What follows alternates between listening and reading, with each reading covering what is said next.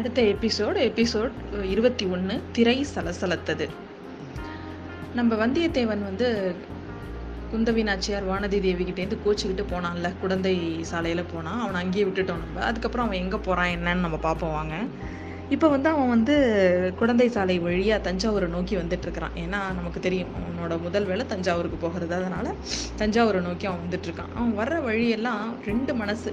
ஒன்று வந்து அந்த இயற்கை காட்சிகளை ரசிச்சுட்டு இருந்தாலும் அந்த இப்போ ஏற்பட்டிருக்கிற ராஜாங்கத்தில் ஏற்பட்டிருக்கிற பல குழப்பங்கள் இந்த சதி இந்த சிக்கல் இதை எல்லாத்தையும் நினச்சி ஒரு மனசு வந்து அவனுக்கு உள்ள ஒரு வெளி மனசு வந்து அதை இந்த ராஜரீக காரியங்களை நினச்சி குழப்பிக்கிட்டே வருது.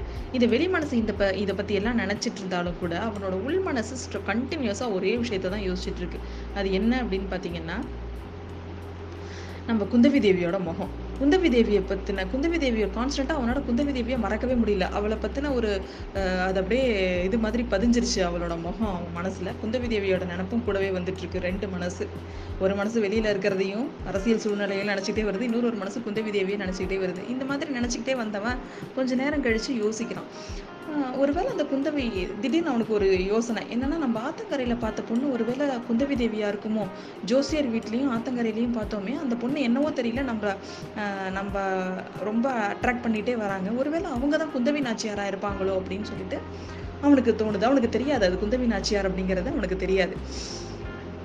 அந்த மாதிரி சே இருக்காது. அப்படின்னு அவனுக்குள்ளேயே அவன் பேசி இல்லைன்னு சொல்லிக்கிட்டே வந்துட்டு இருக்கான் இப்படியே அவன் திருவையாறுக்கு வந்துட்டான். திருவையாரை பற்றின நிறைய விஷயங்கள் அவன் கேள்விப்பட்டிருக்கான். நேரா பார்த்தோன்னே அவனுக்கு ரொம்ப அப்படியே பிரமிப்பாக இருக்குது அவ்வளோ ஒரு பசுமை அந்த ஊர்.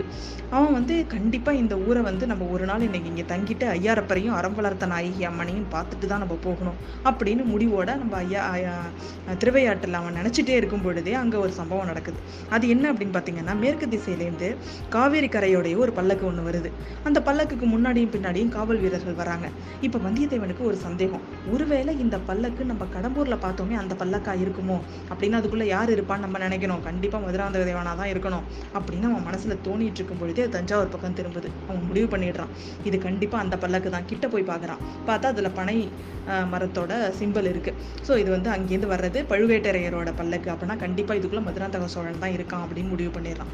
இவங்க பின்னாடியே போய் எப்படியாவது நம்ம இந்த மதுராந்தக சோழரோட ஃப்ரெண்ட்ஷிப் வச்சுக்கிட்டோம். ஏதாவது பழகணும் அப்படின்னு சொன்னாக்கா நம்ம வந்து தஞ்சாவூர்ல அரண்மனையில போய் சக்கரவர்த்தியை பார்க்கறதுக்கு ஏதாவது ஹெல்ப்ஃபுல்லா இருக்கும் அப்படின்னு அவன் மனசு கணக்கு போட்டுச்சு. உடனே திருவையாறுல தங்குற பிளானை அப்படியே ட்ராப் அவுட் ட்ராப் அவுட் பண்ணிட்டு இவங்க பின்னாடி ஃபாலோ பண்றது அப்படின்னு முடிவு பண்ணிடுறான்.